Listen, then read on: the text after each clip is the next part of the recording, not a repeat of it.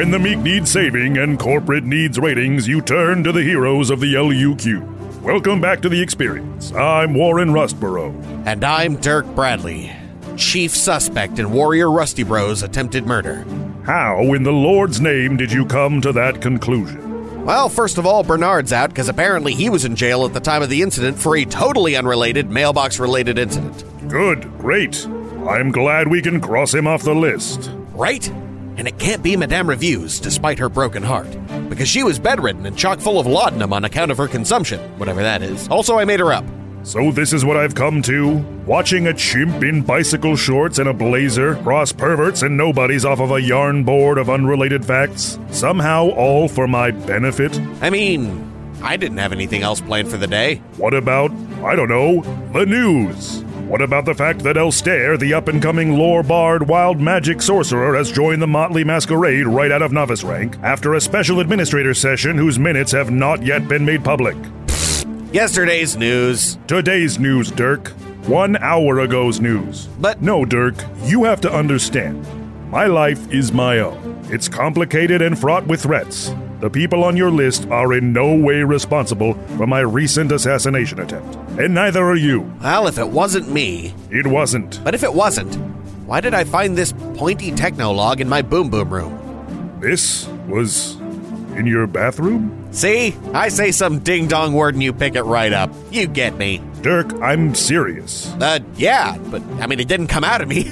I learned my lesson munching metal after I chugged a vial of magnet juice to see if it would come through my belly.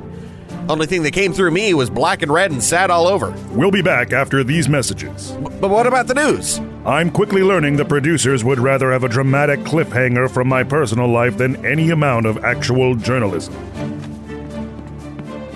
Huh. So. wow. The prompter's been going this whole time? No, you idiot, don't read parent theoreticals. Those are notes from producers. Why are you still reading this? Oh, good gods. Apparently, we'll be right back after this word from Alexa. You have problems, we have solutions. Was that the word?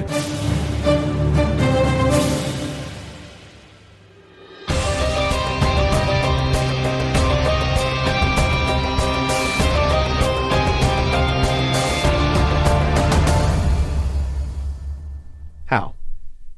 As you approach the doors of the training room, you find yourself nervous, unexpectedly. There doesn't seem to be any source to the anxiety, but it's there. It seems to be eating at you. A presence, something beyond your understanding.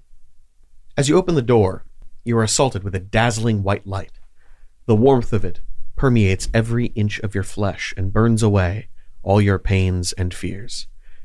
As the light fades and images in the space beyond resolve, you see a man wearing only a robe made of fishing nets.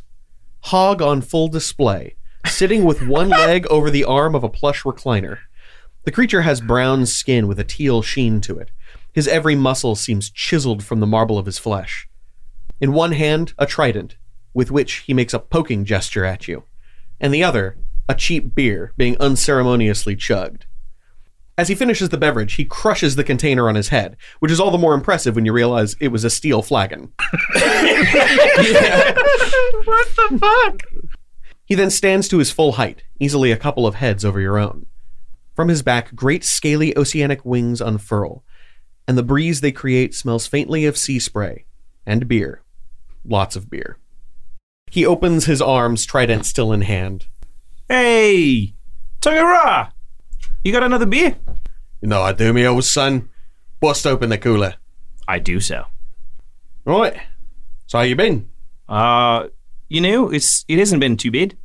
I, I'm still working on everything, but uh, yeah, we've got to fight some cool shit, and uh, I don't know if I'm supposed to talk about where I've been, but you know, I've been places. I was back on Ethel Tower, been doing right. It's good. Yeah, how is everyone? You know, I mean, not great. how's Morty? Well, the gnome. No, no, my my dog, the one that I named after the Mortal Dawn's dog.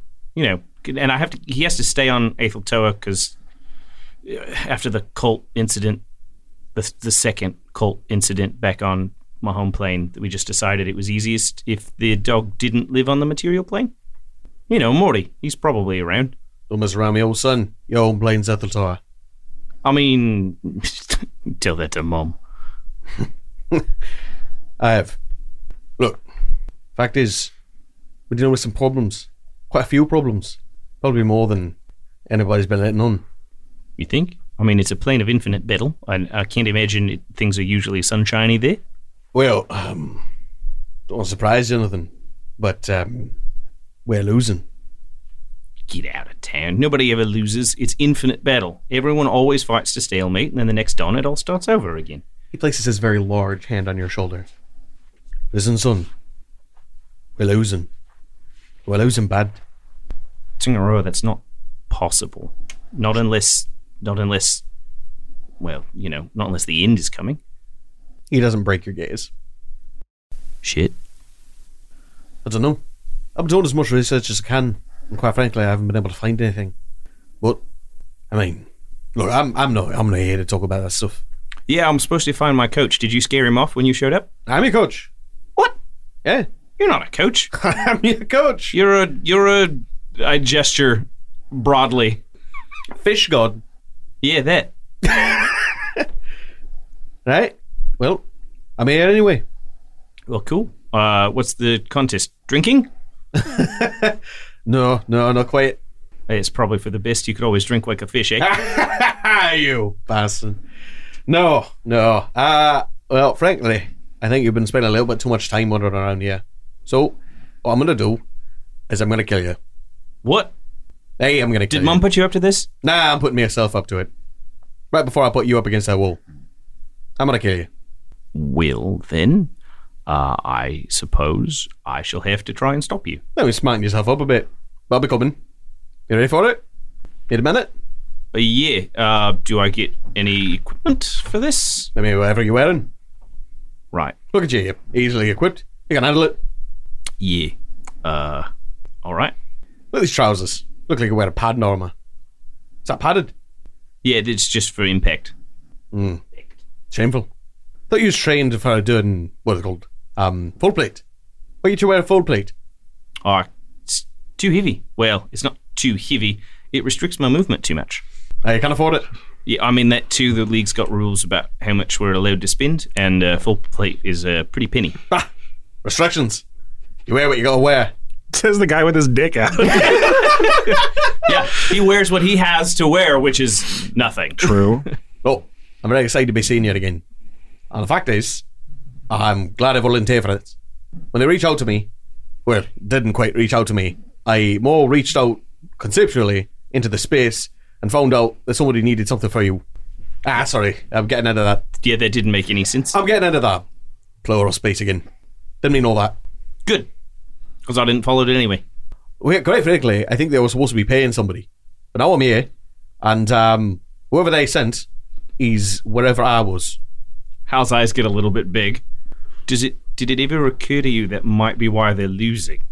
Oh, Well, if the coach here is where you were, that means that you're not on Ethel Toa. no, no, no, it's about five minutes ago. Oh, I'm sure he can handle himself. You look competent. Hal, Hal, Hal just laughs and goes, "We'll, he'll have some stories, I'm sure." Right, let's we get going. yeah, I think I'd probably better use this, and instead of taking my glaive, I take the chivalric edge and a shield. Probably stand a little bit better to have two shields in this case, but uh, I didn't bring a spare. All right, well, I'll do my best not to um kill you too bad. Yeah, I mean, you know, I'm sure you can fix it if you do. It's what Mum did. We're not on Ethel Toa, but you're pretty powerful. Pretty powerful. I'm among the most powerful. Yeah, well, we'll see about that, won't we? And I bang my shield. you cheeky bastard. He raises his trident and flicks it as if he were shedding water. And a considerable torrent of water spills out of it, or what you assume to be water. But when it begins to sizzle on the ground, boiling away the floor, you realize this might not be what you expect. Roll initiative. Death. That's what I expect. Swift death. It's a water level. What'd you get for your initiative? With my advantage from book reading, 19. Excellent. Yeah. And he only got a 10, so you're actually going to be going first. Nice. I would have beat him with my other roll too then. But I had an 11. All right. So, you got 20 seconds. If you're dead in 20 seconds, you lose. That's it. That's it. Twill. All right then. I will pull my shield out and cast Shield of Faith on myself to open up. That's rock solid. I don't think it's going to help because he's probably got like a plus 16 to hit anyway, but That's ridiculous. Why would he have plus 16 to hit? he's a fish god. Or a regular person from Pathfinder. yeah, yeah, right. Anything else? That's my bonus action. Uh, sure, I'll use my readied action to dodge. Nice. Okay, I like that. Anything else? I mean, I guess I could run to the corner of the room and just try and create as much distance as I can, but he has wings, so I'm not really thinking I'm going to be able to outmaneuver him. Well, maybe. I'll move to the corner of the room. All right, cool. Thwip. There we go. That's a move in action and a bonus. Excellent. He's going to take his action, and uh, with his fly speed of 120, we're going to see if he can get to you. Yeah. Within an instant, he is already on top of you, quite literally, as he begins to orbit above you, almost showboating, before he drives his trident into your body. 100 damage. I try and block with my shield. He has disadvantage on this roll because I dodged. Nice. Well, he would have gotten a 30, but instead, he gets a 21. Even with my shield and shield of faith, that only puts me at 20. So 21 will still hit. Oh, no. if All you're right. wearing plate, though, you would have had a 22. if I was wearing plate, so I would right. have had 22. The Yep. lessons he's teaching you. Yeah. Jesus Christ. so you take 21 slashing damage. Okay. All right. 21. Yep. This is great. On the first attack. and 24 uh, radiant damage. All right. There is good news. Okay. As an Aasimar, I resist the radiant damage, Nice. and I only take 12. Very nice. Yes. So I have I have taken a mere 33 points of damage on the first round. How much health do you have left? On his first attack, That's true. Yeah, on his first attack in the first round, I have 29 hit points remaining. Nice. His second attack, Still at disadvantage. it was 16. Now it's 15. All right, that misses me. Nice. So that's the first round, and Oh, that hang makes on. it your turn. Uh, I took 33 points of damage. I think so. I have a DC 16 concentration check to make Ah, I for see. my shield of faith. Perfect. hey, uh, that's a pass. I rolled an Hey. 18. Beautiful. Even Iavos can live 33 damage. I've got 34 hit points. Yeah, I was curious actually if that if that was one Iavos per round Pretty much. per attack. And that makes it your turn. Okay. Well, hmm, you know what you have to do. do I? Old dick twist. He's under down under. All right, I'm going to. He's got no protection. Sunder down under. I'm going to lay on hands myself and restore 10 hit points. Nice. That's that's going to be my opening move. And then as a bonus action, I don't think I can withstand another one of those. Dodge did not help that terribly much. It's time to rage. Okay. This costs me Shield of Faith because I can't concentrate on it while raging, Right. but it will mean I resist the slashing damage and the radiant damage, Ooh. which might mean that I survive his next two attacks. Hey, you can Maybe. only hope. Yeah. Anything else? That's my action and my bonus action, and I'm not in a huge hurry to move and provoke. So You're also in a corner. I'm also in a corner. Yeah. All right. Uh, no, I think I'm good. All right, cool. Let's see if I want to do something else here. Nah, I don't want to be cruel. He's just going to attack you. Okay. The first attack is uh 29. 29 will hit. Okay. The second attack is a 22. 22 will hit. Okay. All right. Lay that damage on me. That is 26 radiant.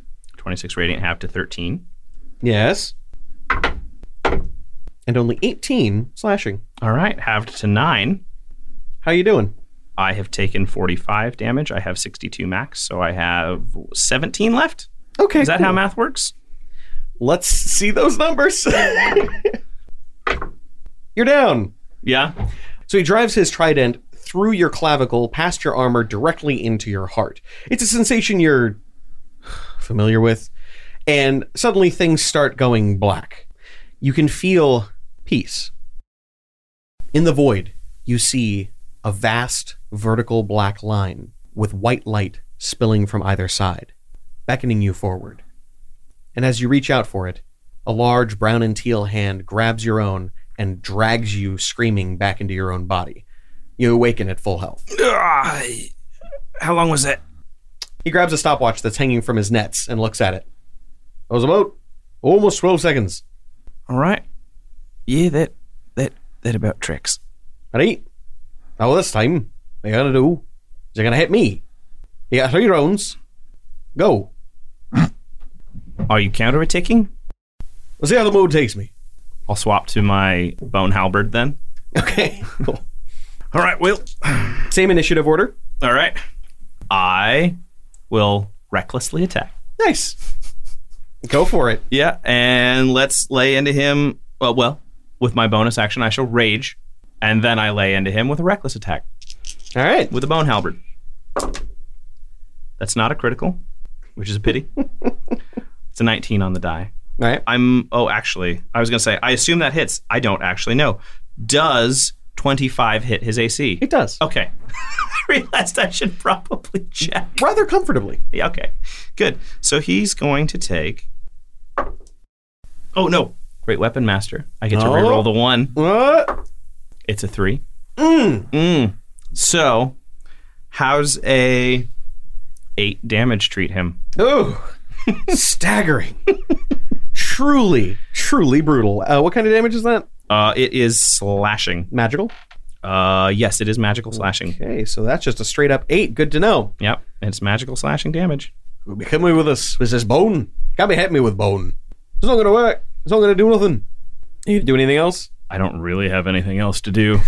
All right. In his turn, he casts invisibility on himself. All right. Come on, hit me. I know you can. You can hear his voice, but it seems dissonant and echoing off the walls. Mm-hmm. Mm-hmm. Mm-hmm. Still roughly in the same space I was. You just gotta hit me. All right. Well, I mean, I guess I can. This divine sense is an action, so it's either that or attack. Mm-hmm. That seems like bullshit. It's an action. Divine sense really sucks. It's so so not that useful. Divine sense is an action. Lay on hands is an action, and radiant consumption's in action. So, Mhm. as an action, Mhm. I will activate my Aasimar aura. All right. Hal's fiery wings appear on his back as I shed bright light in an area. And provided he's still within 10 feet of me, he takes three radiant damage, assuming he doesn't resist it or immune to it. That's very good. I like that. He does not have any damage immunities, just resistances. So he All right. takes Three one- rounded down would be three- one. Three rounded down, one damage. That's because of the fish part, not the god. Exactly. Right, exactly. His, was the fish resist. his fishy weakness. Fish fear no gods. Fish fear Excellent. Uh, let That's me- my action. I don't really have a bonus action I can use. So that that's gonna that's gonna do it. All right, cool. Um, I'm trying to think if there's anything else he wants to do other than just stand there and see if you can hit him. what? Slap the halberd out of his hand. Just just pluck it. Just All right, I'm not moving. You're just gonna hit me. Come on. I love you. You can do this. all right. Just doesn't move. Just- he doesn't say anything. He just stands there and waits. Did he just give me bardic inspiration? Is that what you No, said? he's not giving you inspirations. Come on, you can do this. I believe in you. All right, uh, I will reckless attack this the space that he was previously in. Awesome. Which should cancel cancel out the. It'll cancel out the disadvantage. disadvantage for me not being able to see him. Yeah, yeah, that's all it's gonna do for me. you can do it, baby. Uh, no, I can't. Oh, That's a ten. boy, does that not do it? Yeah, no, that's a four plus six. Didn't even hit a seven foot guy in a fishnet. As you strike at the empty air, he you feel somebody pulling on the halberd. What are you doing? Come on, you're better than this. All right, is it my turn again? Yes. I'm going to stop raging. Mhm. I'm going to use Divine Sense as an action until the end of my next turn. I know the exact position of any celestial, fiend, or undead within 60 feet of me. And he is indeed celestial. Yeah. As soon as you turn on your divine sense, you can see him glowing, hanging in the air just next to you. You realize you'd missed him by quite a bit. Makes sense. At the end of my turn, he does take another one point of radiant damage, which he would have last time too, actually. So please, please credit me my one additional point. Baby, Yeah, I think that might get me to 10 now. you're bringing that hostility. done? That is 11. Oh, Yeah. yes. All right. Uh, that ends. That ends that turn because that's my action to divine sense him. Right. I'm setting up. I'm setting up. I want you to give me an opposed athletics check. Not raging anymore. Correct. Twenty-two. He rolled fat dungus, so he All actually got a 13. All right. he tries to pull gently and seems to try to like pry it out of your hand, expecting you to just kind of give in. And realizing that you actually have quite a bit of strength of your own, you manage to pull the halberd free of his grip. Cool. Knocking him off balance, I will then reckless attack him while I know where he is. Very good. Wait, why are you not raging anymore? I'm not raging because You because turned it off for divine sense. I turned it off to use divine sense. I technically could probably use it while raging, but I wouldn't have attacked and it would have gone away anyway. You take one damage, it stays on. Oh, that's true. I'm also taking radiant damage from my ability. Ah. Good reminder, Angelo. Yeah, you have a perpetual rage machine because Yeah. you hurt yourself. I thought that was the combo. Just like Johnny Cash. That's fine. Yeah. All right. Smack. 21. That's a hit. Yeah. Uh, I, I was really hoping for the crit, but Aren't we always? it's my only it's my only prayer of even mildly inconveniencing him. I got two crits in my challenge and I still bombed it. Right, yeah. All right. I will go ahead and smite him. Ooh, nice. All right. Yeah. Uh, and he- since he's celestial, not undead or a fiend, it won't deal extra. So he takes ooh 10 on my Alright. d10. This is already better. Uh, plus another 13 on the d8s is 23 plus 3. So 26 points of damage. Nice. Of that, 13 is radiant. Ah. Once per turn, you get to do your level and damage. Oh right? yeah, yeah, yeah. Thank you, thank you, Angelo. So actually, nineteen is radiant. Ooh. Yeah, and then the other, the rest of it, whatever that was, The other 10, part. Thirteen. Thirteen was slashing, magical slashing, Okay. and nineteen was radiant. All right. All right. Good. Good. Yes. You're not far. Not to killing him, mind. No. It is. All right, cool. But unfortunately, that is the end of your opportunity. As you land a solid blow directly to his sternum, he kind of lets out a little bit of air as though he's been winded. Also, good stuff right there. Very happy about it. Very happy about it. Come on, be proud. Hey, throwing your throwing your weapons around. yeah. You know, I'm not bad on my own, Hey, Tangaroa, but uh, I fight better with my team. look, you gotta understand. A big part of the reason I was going here is I wanted to see how you're doing. I want to make sure you're all right, and all that. So I want to make sure you. I want to make sure you're ready. Ready for what? It's your ma. Oh, what'd she do now? She's gonna be calling you. Ugh. I've been trying to call her for weeks. She's not answering. She keeps blaming me for killing my aunt. Nah, I don't mean to cry. I mean, he, she's gonna call you. She's gonna drag you there. Oh shit. Hey, the fact is, with things going the way they are, there's a good chance we're gonna have to be all hands on deck. All right. Well, I've seen what happens when somebody leaves the league without filing the appropriate paperwork, so I suppose I'd probably better start it now. And I'm sure you also know what happens to those who refuse the call. You don't want to be resurrected on the other side, son. She calls, it's best you comply. Yeah, I know. It's always a bit of tricky business. Wishing that mum would lose just to be able to rub her face in it, and then also knowing that if she ever lost, the entire universe would end. Ah, universe. Where's the universe? This is a universe. That's a universe. Yeah, sure. Maybe that particular plane might fall apart. I don't believe in the idea of the end of the universe. It's too much, too big. There's plenty of fish in the sea. That was stupid. You're That stupid. bad. No, you're bad. well, I'm trying here. You know if I'm lying, you know that, right? I'm bad at model humour. It's all too linear. I tried to watch some of them comedy, comedy shows you have on. As many as I could. Not a single laugh. Nothing. I know someone like that. Look, let's talk about your form, alright? Your, um, what do they call it? Ah, rage? No, they call it a zone. You're getting in your zone, right? You're special like that. Most of the people who are like you tend to get very angry. And I sort of seeing a bit of that. Seeing a lot of it, actually. There's a problem. So somebody hasn't been training you. They haven't been focusing that. They haven't been keeping your mind on it.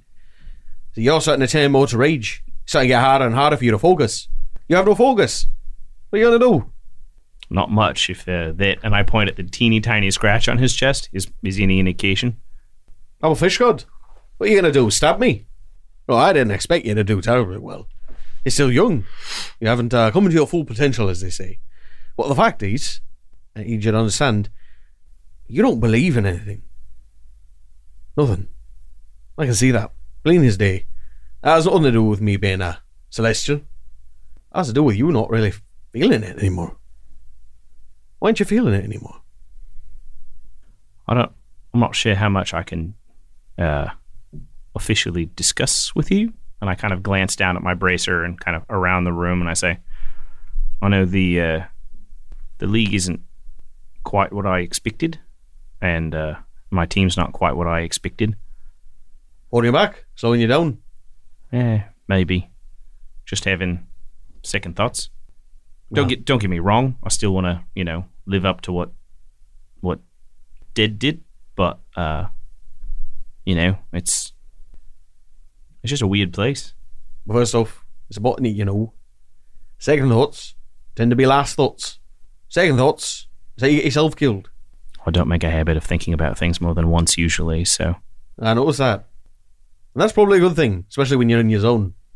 But let's level with you. If you're not being careful and you don't believe in nothing, you're not long for this world. And you're going to be pulled out of it against your will. And no one wants that. I don't want that. Even if you are going to be hanging out with us after that. I mean, don't get me wrong. Having drinks every night is going to be nice once you're dead. Yeah, Tangaroa. Um, you know, a minute ago, when you stabbed me, as you do, I didn't think the gate to Etheltoa looked like the X's. You pulled me away from a black line in the sky with white light on either side. It looked kind of like the X's when the Volkov sphere's behind it. I'm sorry, look like the what? With the what? I, I gesture at the the the building that we're in. The the X's. We're in we're in the the big old spot. Have you not been outside? I have no idea what you're talking about. Wait, I know something you don't know. I'm never letting you live this down. I've been outside. It's just a void. There's nothing there. What do you mean there's nothing there? We're, we're, where are we standing right now? We're standing in a tower. Hey, you standing in a building. It's all been built. But I don't know what you're talking about, a big tower. With- hu- hu- Tangaroa. I, I, I like I pull out like a sketch pad and I'm like, all right, this down here is error. We don't talk about error, so just pretend that that's not there. And I Alright. didn't say that. Already, Uh, already forgotten. and then sticking up out of error is the great is the axis. It's this great big tower, and up here somewhere, it doesn't really matter. Scale's not really important on an infinitely tall object. Uh, is hub. It's this little like little satellite collar thing that surrounds the axis. That's bored. that's the building that we're standing in right now. Right. But it's there. I'm familiar. It's around the axis. I have no idea what you're talking about. But that's not important. If you if you're seeing axes when you die, maybe that's just Etheltoa looking like a weapon. That's normal. Things look different to everybody. Like an axe, though. You don't wield an axe. No, no, no. An, an, an Exus. Exus. Like a like a like a like a um Spear. like an organization of evil aligned uh, nations. You know, some sort of. Look, if this is one of those mortal jokes, you're gonna have to explain it to me later. But for now, uh, here's what we're gonna do. You're gonna spend some time thinking about what you want here, and I'm sure you're not sure what you want, but in time it'll come to you, and um, hopefully you get a little bit more time here before you disappear. And if not, well, too bad. you be there? Oh, you know it. All right. Just make sure that when you disappear, when the call comes, make sure you're not near anyone. Your mother, she's been a bit feisty, and she can't really control or focus on too many things at once anymore. She's a bit um, preoccupied. That doesn't sound like Mum at all. She's usually got a lot of irons in the fire. Literally. Right now, she's fighting on six different fronts. At the same time, while simultaneously trying to make sure that Little Tower don't fall into darkness. So, forgive her her distractions. I mean, we'll see about that.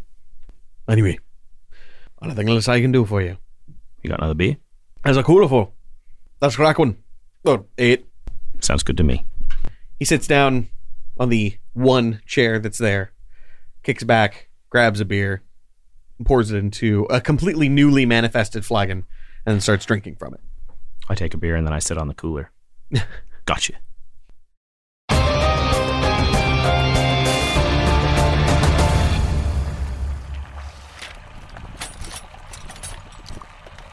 Grund or grind, Grant? Rusty. I got you on Scry a while back. I'm there almost every day. Yeah, well, I'm not. For one thing, my bootleg resonance crystal can only pick up the signal at a certain planar alignment. Plus, it's not like I've got all the time in the world to watch other people work. Sometimes I wish the dwarven work ethic stereotypes weren't so on the nose for yours truly, ah. Lately, mine's been pushed to its limits. That's what brings you back home. I thought for sure we'd seen the last of you. In a manner of speaking, yes. And I should hope you might keep a stone tongue about seeing me. Yeah, 'cause I was itching to get a head shorter for treason. Ha! Couldn't hurt your looks. He's greasing me up for something with all his compliments. Yeah, about that. This is a beaut. This some of that interplanar stuff. Lords below. I wish I could get a hold of some more of that Nexus tech. You can keep this one, if you can tell me what it is. And maybe after a few subpoenas. Yeah, and why me? Couldn't you just drop it off at LUQRND and get it back ASAP? For one thing, you've got more magic tech in your milky eye than half of that R&D staff. For another, I can't trust them to be discreet. I didn't figure you came back for a drink and a reminisce. But this sounds like a big deal. You sure you want me on it? Grinder, if this plays out right, I'm gonna need to keep my ace on this side of the cosmic card table. Always had a lousy poker face. Let's hope next time you see me, I won't need one.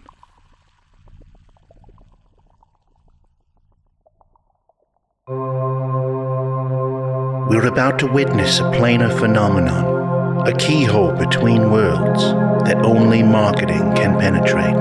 Join me as we glimpse into the adverse.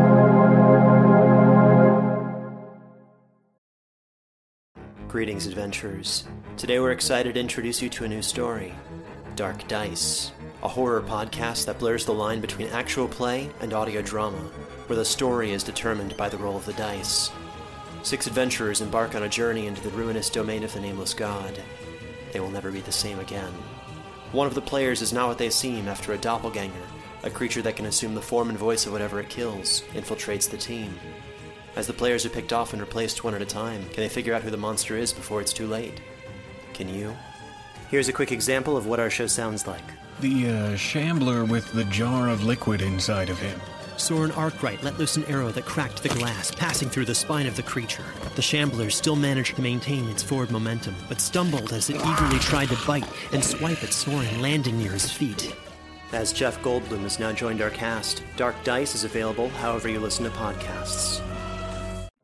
Well, howdy, adventurer. You all look hungry from a long day of questing.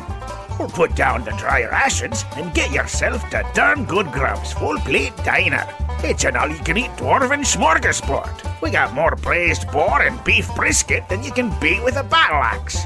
Get our new mega flagon of dwarven ale, now available in 64 ounces and kid sizes. Leave your good berries for the elves and come on down to Darn Good Grub's Full Plate Diner. Come hungry, leave encumbered. Hey, all you cuties. I came here to read the mid-roll and eat cheese, and I'm lactose intolerant. As you may have heard on social media or the Discord, we were caught off guard when we realized that the LUQ became three years old at the start of this month. We're sorry there wasn't any kind of special three year anniversary episode or anything like that, but the fact that we were very distracted by making our bad, bad brains create the content that you love to consume is hopefully enough to say that we love you very much. We couldn't have made it where we are without our fans. And if the numbers keep growing, then we're sure to hit four years in no time. And by no time, I mean exactly one more year. So please tell your friends. Word of mouth is the best tool at our disposal. Without it, we wouldn't have folks like our Patreon supporters. If you want to join the Patreon, there are some amazing rewards, like our new LUQ themed character sheets, a ton of great D&D content, and if you want to make a character to join the show as meta, you can join one of the Battle Axis tiers, or if you want to join a legendary team to be mentioned in the mid-roll, that is also an option. Our current legendary mid-roll teams are the Titans Rise, the Twilight Concord, the Forgotten Legacy, and the Ceaseless Horde with Dave Mlodinoff, Daniel Pickens-Jones, Patch Perryman, and Jeff Emmons.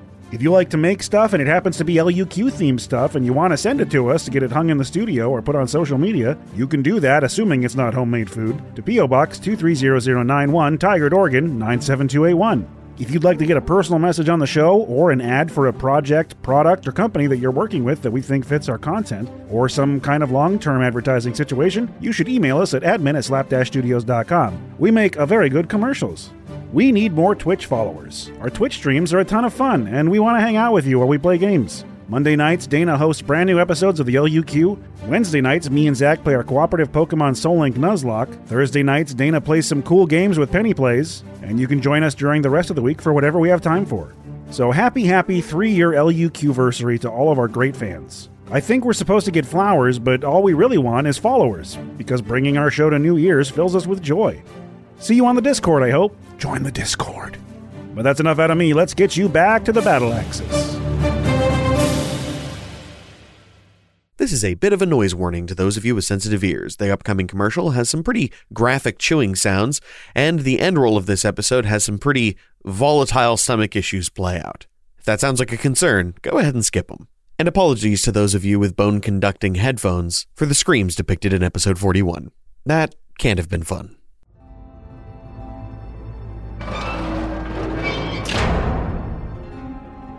We finally made it. After all our searching, we found the hiding place of the treasure. There is a great evil here. We should tread carefully. You can say that again. Who dares to enter my domain? It is a lich. We've come for your treasure. Long have we sought it. And how do you plan on taking it? By whatever means necessary. Well, why don't you just ask? I may be an evil, corrupt old bastard, but that doesn't mean I can't share. Behold the treasure you seek. Chocolate cocoa runes with marshmallow skulls. Rich chocolatey flavor, gooey sweet marshmallow bits, and all the vitamins and nutrients needed to make it part of a well balanced breakfast. By the gods, it's beautiful. Delicious. So chocolatey. Wait, cereal? We've traveled all this way for some dumb sugary cereal? I left my wife alone with our newborn son for the promise of treasure. It almost tore us apart. I have cereal at home. Not like this. It's just a stupid cereal. Silence!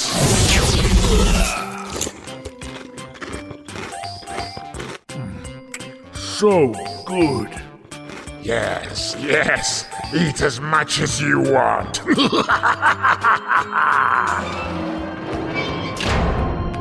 Chocolate cocoa runes with marshmallow skulls. Turns milk necrotic.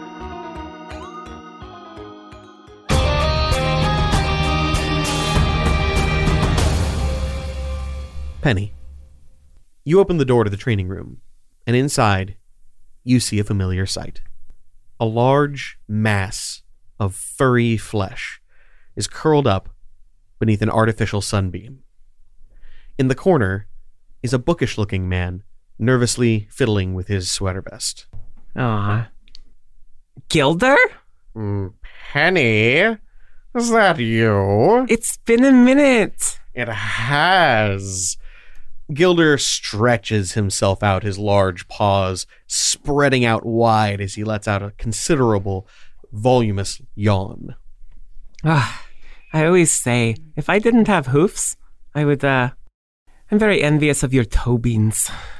My beans notwithstanding, I've been waiting for a while. Not because I. Not because you're late or anything, just because I like these rooms, and it's not often I get to spend time in League sanctioned territory. I imagine so. Hmm, I'm very pleased with the illusory magic that they've been concocting. I really wish I could dig into Nexus's artifacts department, but unfortunately, they don't like cats in the workshop. I can't imagine why. No, I'm a delight. I've always thought so. What about you, Penny? How are you doing? Um, well, to be honest, Gilder, things have been kind of strange lately for me. I'll say, you look like crap. Well, um. I. You're not the first person to tell me that. No, really, a dried out turd on a bad stretch of road. Uh, yeah, yeah, no, I. I get it, Gilder. Um, you can stop any any time. Honestly, I want to bury you in sand with my gigantic toe beans. That's um. It's The very, sweetest thing anyone's ever said to me. It's very nice of you, Gilder. I'm not trying to be nice. I'm trying to comment on your aura, honey. And needless to say, slander is the color of my aura. Penny is going to move into the room and kind of sprawl out in the sunbeam alongside Gilder. So, what's going on? Um, I don't quite know how to say this, but um, a couple of nights ago, I had a dream. Oh, well, I can't say I'm surprised. What does it mean? Well, first, are you talking about the dream or having one? Having one. I've never dreamed before. Um, is there something wrong with me? Yes, I I mean, rel related to the dream. that too. Okay. Look, darling, my sweetest, most precious hoofed creature. When was the last time you did something good? And I don't mean, I don't know, getting a facial or getting a facial. I mean, something good for goodness sake. Well, let me think. Um, I helped Halifon finish his snacks. I guess that wasn't very good. Um, we helped that family. Oh, I also kind of threatened them. What did we do before that? We've been so busy. Do you understand what I'm trying to say to you, Penny? Where are you from? I'm from Evdemonia. Yes, and what is Evdemonia? To really put a fine point on it. Oh, well, is paradise. So a place of axial good? Oh, very much so. And would you say eating your friends' snacks and yelling at mommy and daddy is a good thing? Well, I don't. Well, I, I mean, it depends how you look at it. No, it doesn't. Well, that You idiot child, it does not depend. You are a creature of good, and every time you make a decision that is not aligned with good, you fracture yourself. He holds out his hand, and in it, a glass orb. He takes his claw and taps it, and as he does, you see a small set of spiderweb veins start to spread across the glass orb. This is you, and every time you tap, tap, tap away, you're slowly fracturing yourself. Now, don't get me wrong, maybe you want to be singular. Maybe you want to be one of these idiot individuals that live and die and then exist in some boring afterlife for the rest of eternity. But if you want to keep being yourself, you might want to consider considering less things. But nobody understands. In my life before, I never could have even conceived of these things. They never had this decision to make. But now, all of a sudden, because I understand that there are more options, I can't take them. Normally, these things take a very long time, but also normally you don't spend your days and nights wandering around with creatures whose primary focus is saving the day or deciding whether or not they want to steal or I don't know, making moral choices like some kind of absurd storybook character. Well, when Gaspar steals, he makes it sound like it's the right thing. Yes, gray areas are a delightful benefit of being a singular creature, but you don't exist in the gray, you exist in the white or the black. And I don't want to remind you what happens when someone good goes bad. I wouldn't dream to try and tell you what to do, because quite frankly, it's not in my, I don't know, wheelhouse. But what I can say is it's important for you to decide what you want to do. And that's the problem the decision. Crippled with indecision, you are, and I can see it in you. So, if I decide that I just want to eat snacks and be a menace, then I'm going to fragment? Possibly. As long as it's mostly for good, I think you're fine.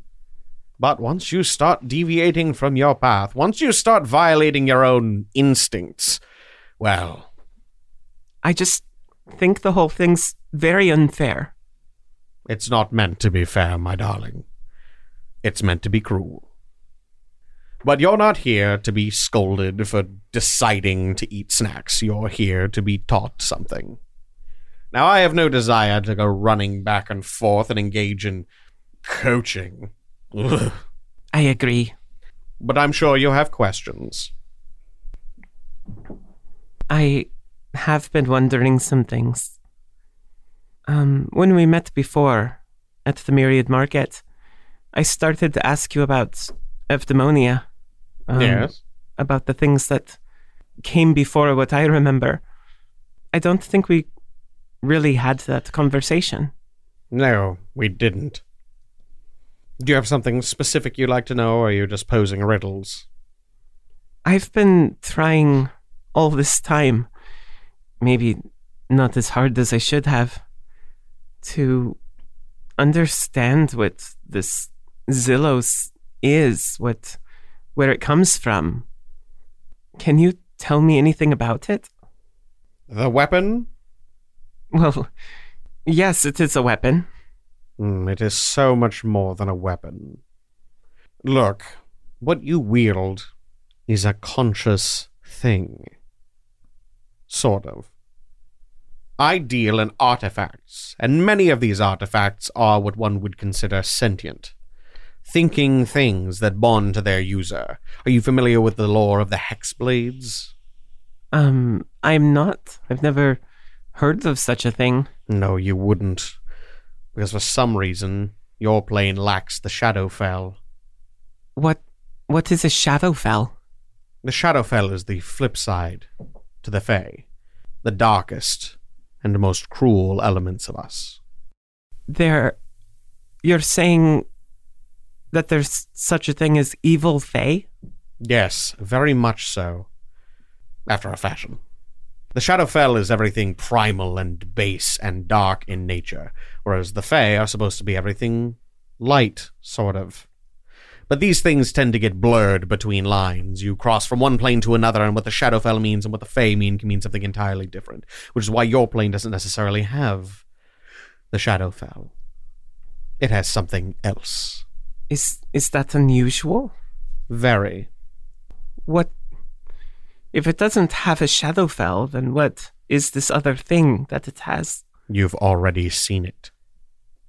God, these yawns. Yeah, I know. Sorry. You're you're referring to the shadow creature.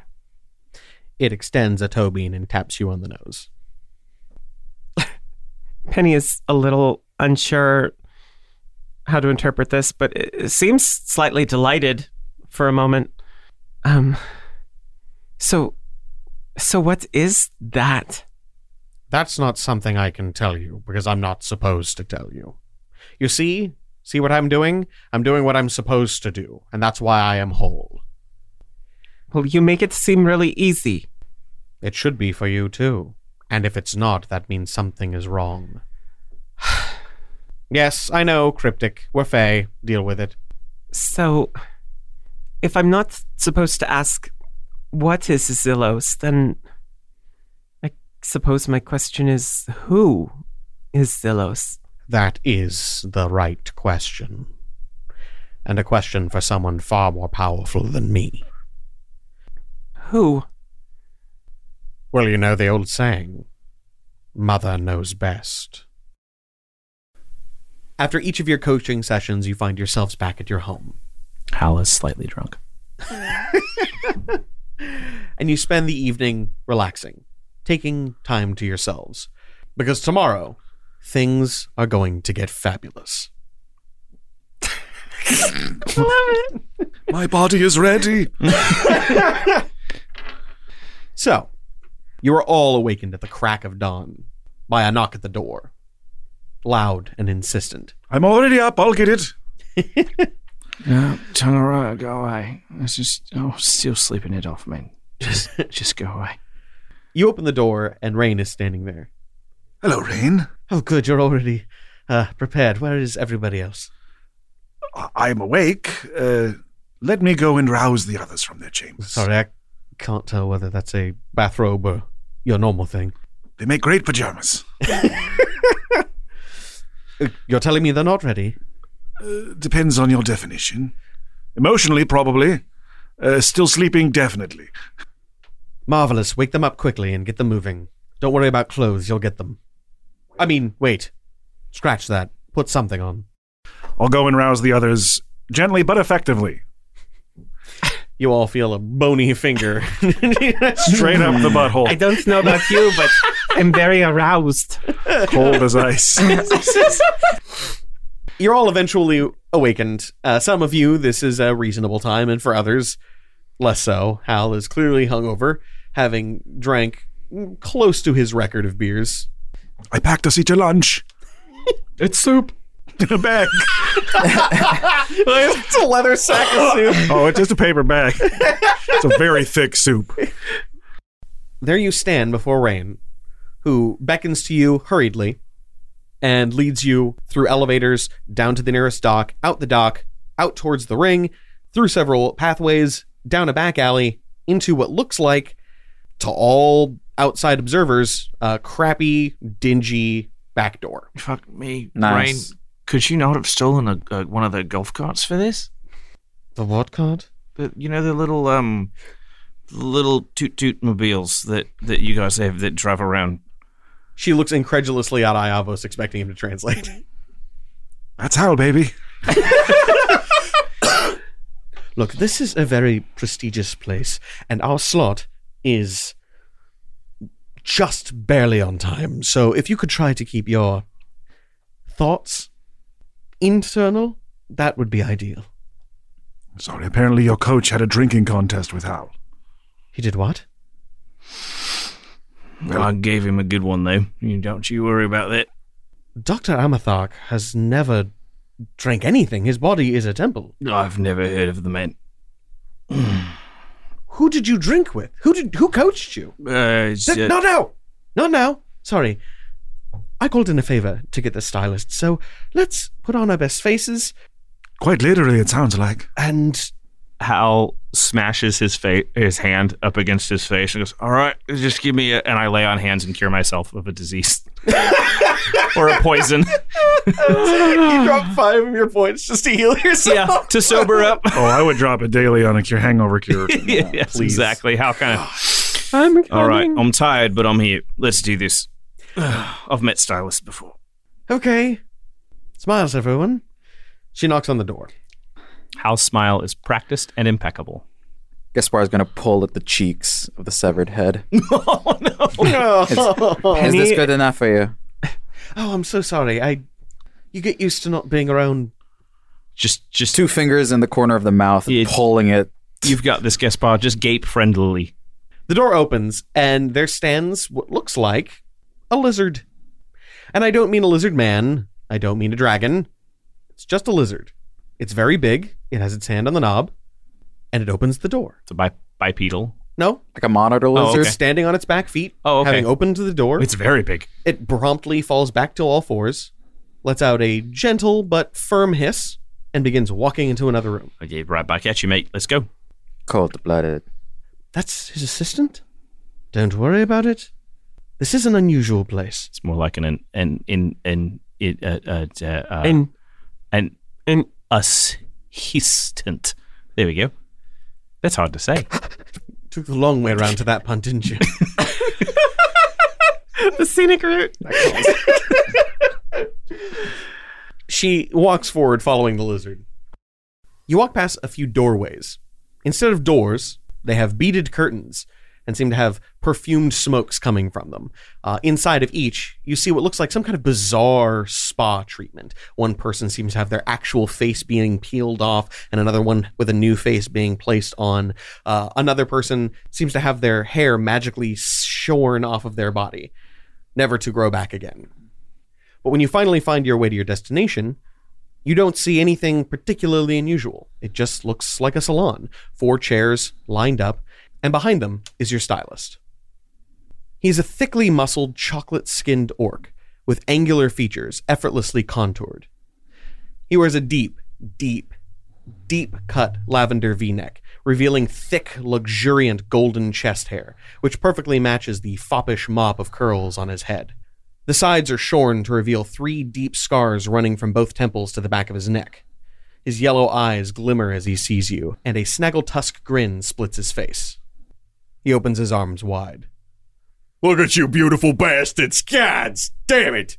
Oh, I'm so excited. Hal goes for a high five for Penny and just goes, "All right, many pitties." I don't do many pennies. That's not here. That's in another room. Oh, never mind. But that's okay, you beautiful bastard. Don't you worry about it. Ah. Very nice to meet you. I am Iavos. Hi, Avos. I know who you are. You're going to be a challenge for me, but I'm excited about it. Elephant Orson Jr. I imagine you probably, if you know Iavos, you must know all of us. Uh, yeah, for the most part. Uh, sorry, Al. Uh, you're uh, right. You're the you're the kid. Penny, I'm very concerned all of a sudden. You're not a challenge. Look at you. You you're already made up. Uh, I have nothing I can do with you. But this one right here, he points to Gaspar with the head. Oh, a different face to de- decorate every single day. you kidding me? Kill for it. Yes, I do kill for it every day. Ah, y'all got a sense of humor, and that's the best part. Uh, Patty, Patty, I mean, I've never had to put makeup on fur, but I'm excited to try. All right, you ready? Let's do this thing. I'm so ready.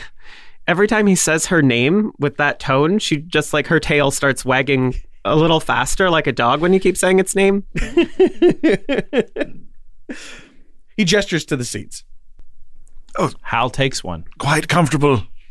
All right, let's start here. He puts his hands on Hal's shoulders. What do you want, darling? Uh, yeah, you know, I mean, uh, maybe just sort of clean up the. Uh, I kind of gesture at my head. It's been a little bit since I've had a haircut. Yeah. Uh, yeah. Whew. Yeah. All right. All right.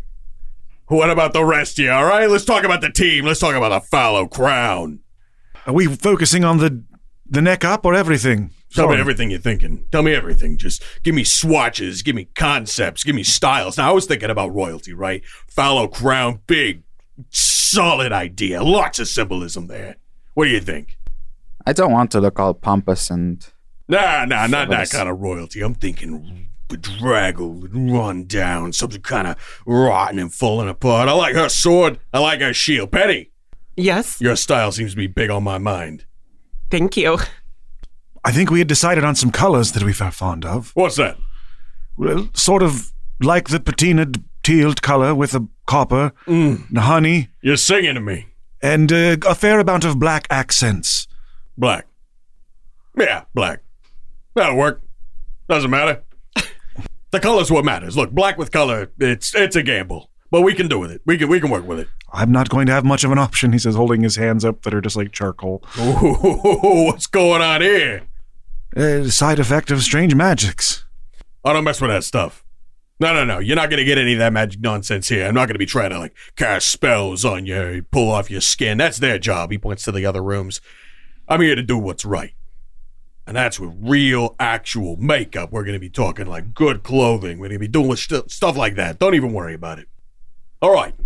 This is going to take some time, but from my calculation, we're going to be able to get out of here and we're going to get you to your press conference. You excited about it? Yes, Not I, at all. I think so. You shut up with that snarky mouth, Gaspar, you beautiful bitch. They're gonna put us in a zone of truth. I'm gonna put you over my knee and powder your bottom if you don't shut up. I mean, my dead gray skin could probably use some powder. That's a lot of lot of powder on that back end. Oh, he's packing some cake. That's gonna be one sugar dusted cake.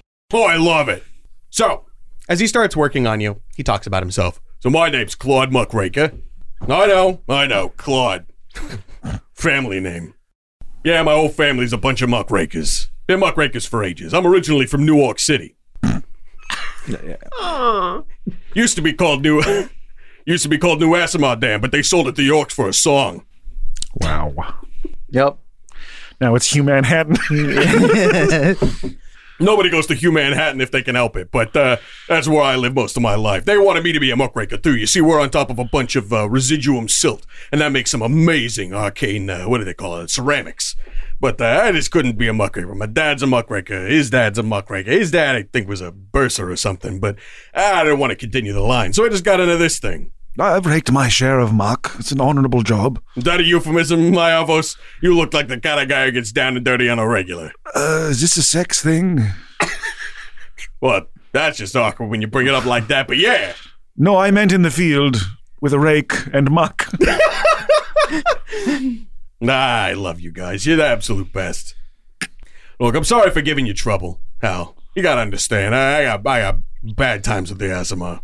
Yeah, I mean, you know, I, I could understand. Uh, uh, I- my look's already sort of been through a development process, and uh, I can definitely understand being excited about your craft and handling. And I kind of gesture at Iavos a more uh, natural canvas.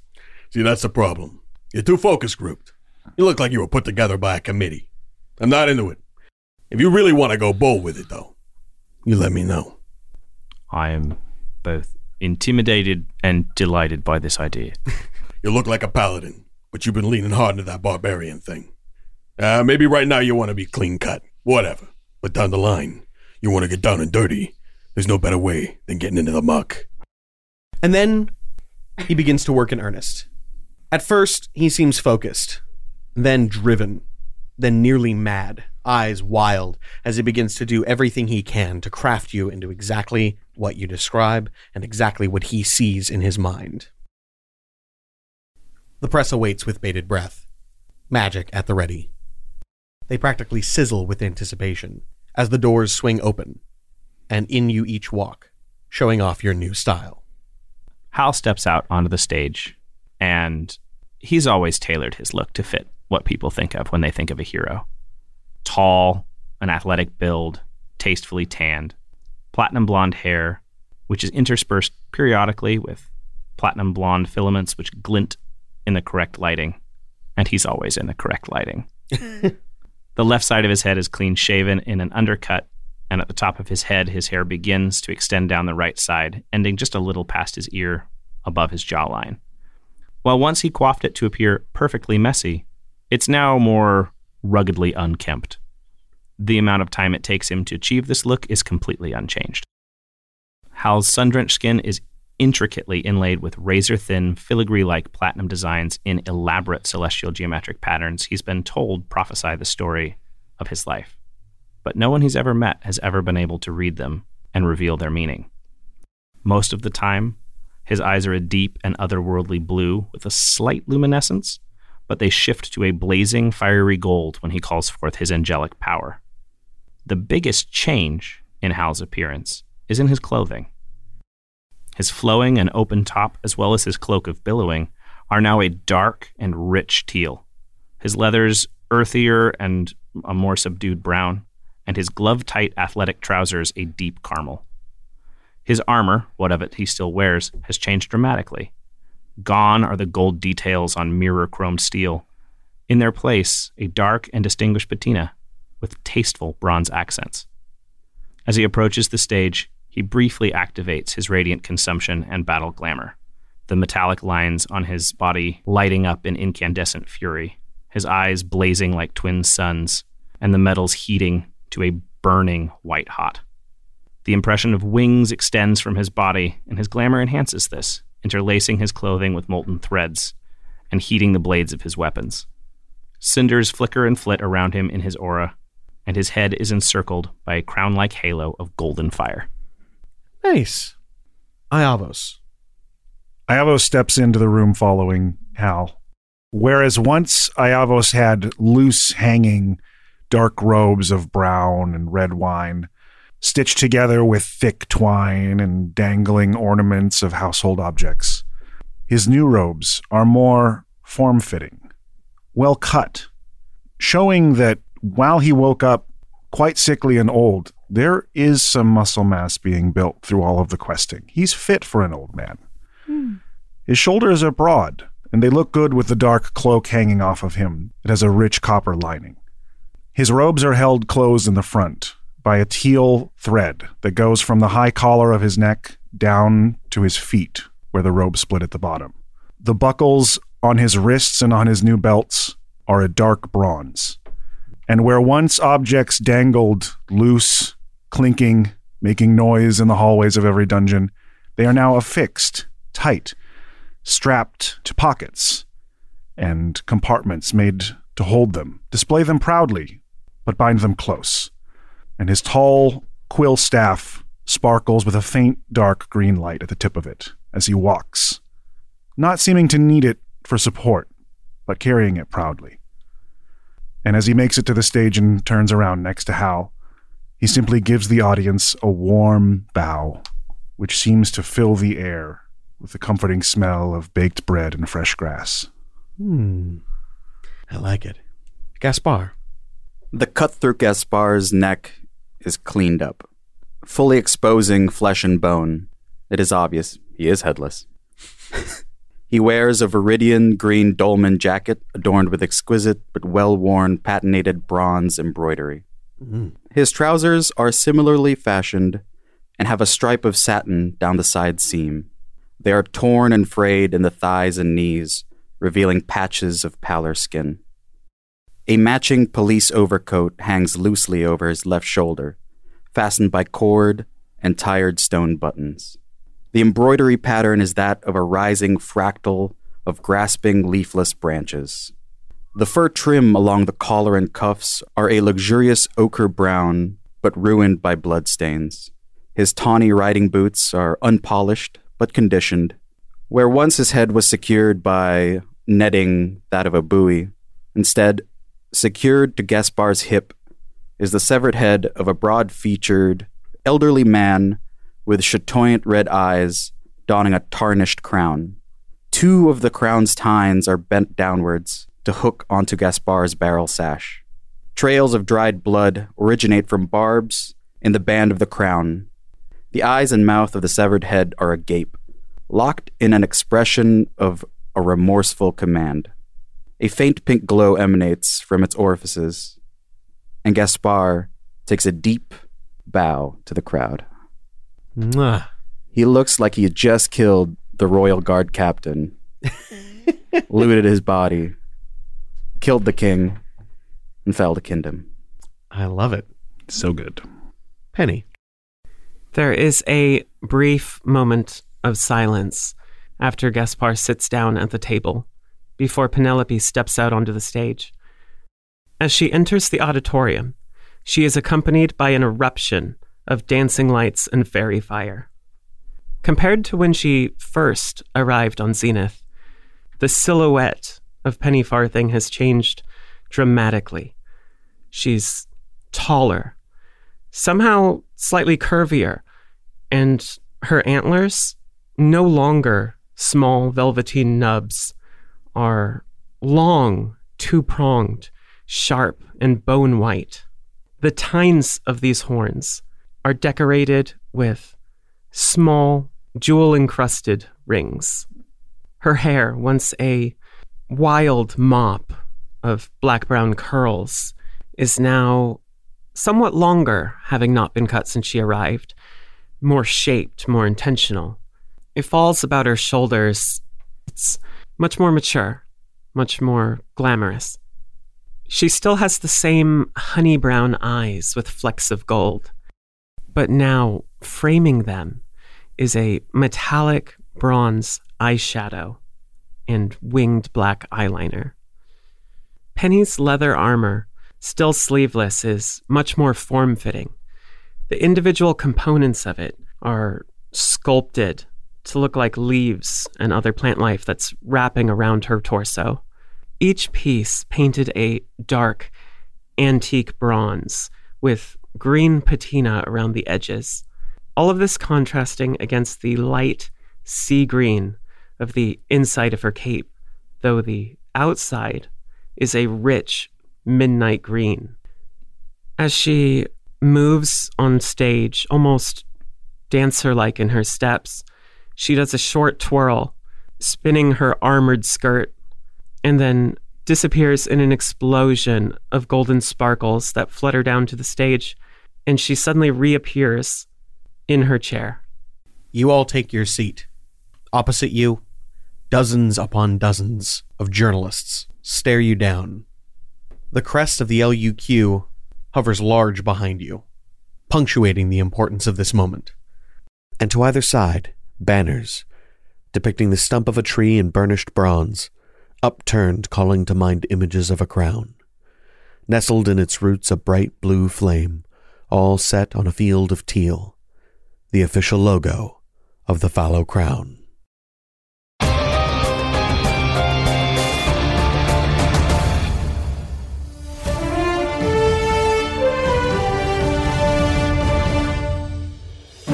Let's see. Oh, uh, this one time, my dad caught me pushing marbles into Stop! my. Stop Stop right there. Oh, thank gods you're back. Please put a muzzle on him. Hey, rude. On the note of unexpected returns, Jelinek, Eric Colcran storm themed multicaster, has returned from his protracted hiatus and joined with recent hero rank edition Raptor's Lament. He really puts the Strom in Maelstrom. He. he sure does, Dirk. I would have pointed out the raptor analogy myself, but good one. In other news, the Fallow Crown has announced a press conference to be held at the Chariot Resort on the Ring. This will be the first public appearance of the newly minted hero team since their disappearance to parts unknown at the behest of their administrator. I bet the commissioner is hoping to put his best foot forward. Lords, Dirk, man's in a wheelchair. Just read the prompt. You remember, like you did when you actually cared about the job? Oh no. I've lost motivation. My acting coach says that's the first step towards being a washed up has been. You never were, Dirk. Here's your motivation. If you don't start performing this incredibly simple task with adequate results, you'll have to buy your own food. With new team members, new franchises, and new records being set, Hero Rank is set for a hard comeback after a long stretch of mediocre ratings and lackluster quests. I, for one, am excited to see what the rest of this season has in store. See, that wasn't so hard, was it? See you next time, folks. That's it. Get it all out. You did great. Maybe next time, aim away from my dragonhide loafers. Just a thought.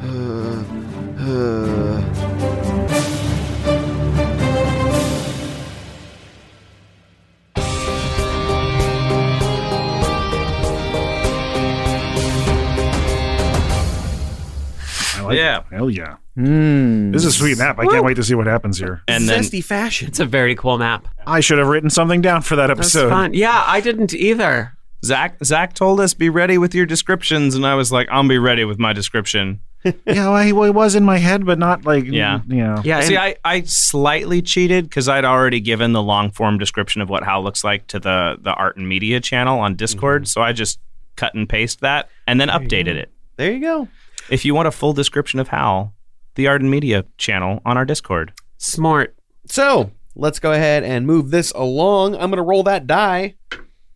That's one for Michael. Hey, it's me. Guess what I just mentioned? The Discord. No fooling. No, Yeah. we're not doing all that. I know. I'm just I'm just saying you should do that. But play of the game? An MVP? I mean, not really much. Yeah, this was it was it was me and Penny's challenges. I liked your challenge. Um, and I liked that I got to lay in a sunbeam. You did get to lay in a sunbeam. And in I, I don't know if this happened, but my head canon is that I got to pet Gilder. I think MVP is Muckraker, and play of the game is killing Hal with his dick out from the fish god. Okay, no, I, I agree. Um, If for no other reason than performing Muckraker ruined Zach's voice. Yes, That's uh, fair. my All throat right. hurts. Yeah, It is- I will. I will award. voice. I will award MVP to Muckraker. That kind of gravelly, heavy, deep New York shit is just not Oh, it's great hard. for my higher registers. Claude. Claude. Claude Muckraker. Claude Muckraker. I'm guessing it's like C L A U D E, not like C L A W E D. C L O D. Oh, oh okay. Claude. Claude. That's All right. awful. Oh, I was thinking C L A W. Yeah, I was. I was waiting for. I was waiting for Gotcha, gotcha. claws. Like it's dirt Claude. No, that makes Okay. sense. His family were muckrakers. His name is Claude. All right. also, he's an orc. I was so sure there was like an E and I, a G Yeah. and Nope. H, a P and an R. Claude. All right. I, you know, I specifically wanted him not to have like a really flowery name. I wanted it to just be like Claude Muckraker. Muckraker. On his birth certificate, it's just a piece of dirt. Yeah. it just. It just. It's a clod of muddy dirt, a clod of thumbprint. mud. Yeah. Well, uh, does anyone have any announcements to announcement? Nothing staring down me. No, it's No. very Um, we quiet time. did just register for uh, Rose City Comic Con next or this year, Hey. 2022. So Yeah. hopefully we'll get in on that. yeah. And if so, we hope to see you in Portland around that time. Should be somewhere in the neighborhood of September. September-ish. Yeah, that's Shit, usually when. Rose City is. oh, that would be super cool. I I want to do more with The it last this year. LUQ panel was quite a bit of fun. Yeah. We got to try to get a booth too if we can. Maybe. Yeah, uh, that's what I'm thinking. Well, Give then you have to exclusive man merch. the booth, though. You do have to man the booth. Which Yeah, but we have lots of friends that would come and do that for an Oh, hour I'd do it. show. All right. All right. Well, during a live show is what I mean. Uh, Oh, any yeah, other that's announcements? No other announcements that I can think of. We've got MVP. We've got play of the game. hmm Oh, any uh, dishonorable mentions? Oh, Dishonorable. any fuck yous you'd like to give out? mentions. uh, I don't. I don't think so. Gilder for being too darn cute. Ah, jeez. Big kid. Rufus for doing nothing that entire scene. Come on, Rufus, pull your weight in this I, encounter. I have already canonically pet Rufus. yes, that is true. I guess then that's probably mostly it. But I was about to say the outro. I wouldn't have to pause for yeah, I'm I'm so used to trucks. Zach thanking people. Uh, yeah, we're going a when whole we go new around style the table here. that I'm not used to having to thank Mr. Sam Hediger, the editor, for editing this episode, including my retake of my description, which he had to clip in at a different time, and Bree Golden for a map that is yet upcoming. But I have faith that it will be very good because I'd they like- always are. I'd like to quickly double both of those things because I forgot to two episodes ago. Yes, yes, yes. Uh, when Dana did her outro, also thank you, Sam. Thank you, Bree. And as we go into the press conference, Hal's greatest fear, wish us luck.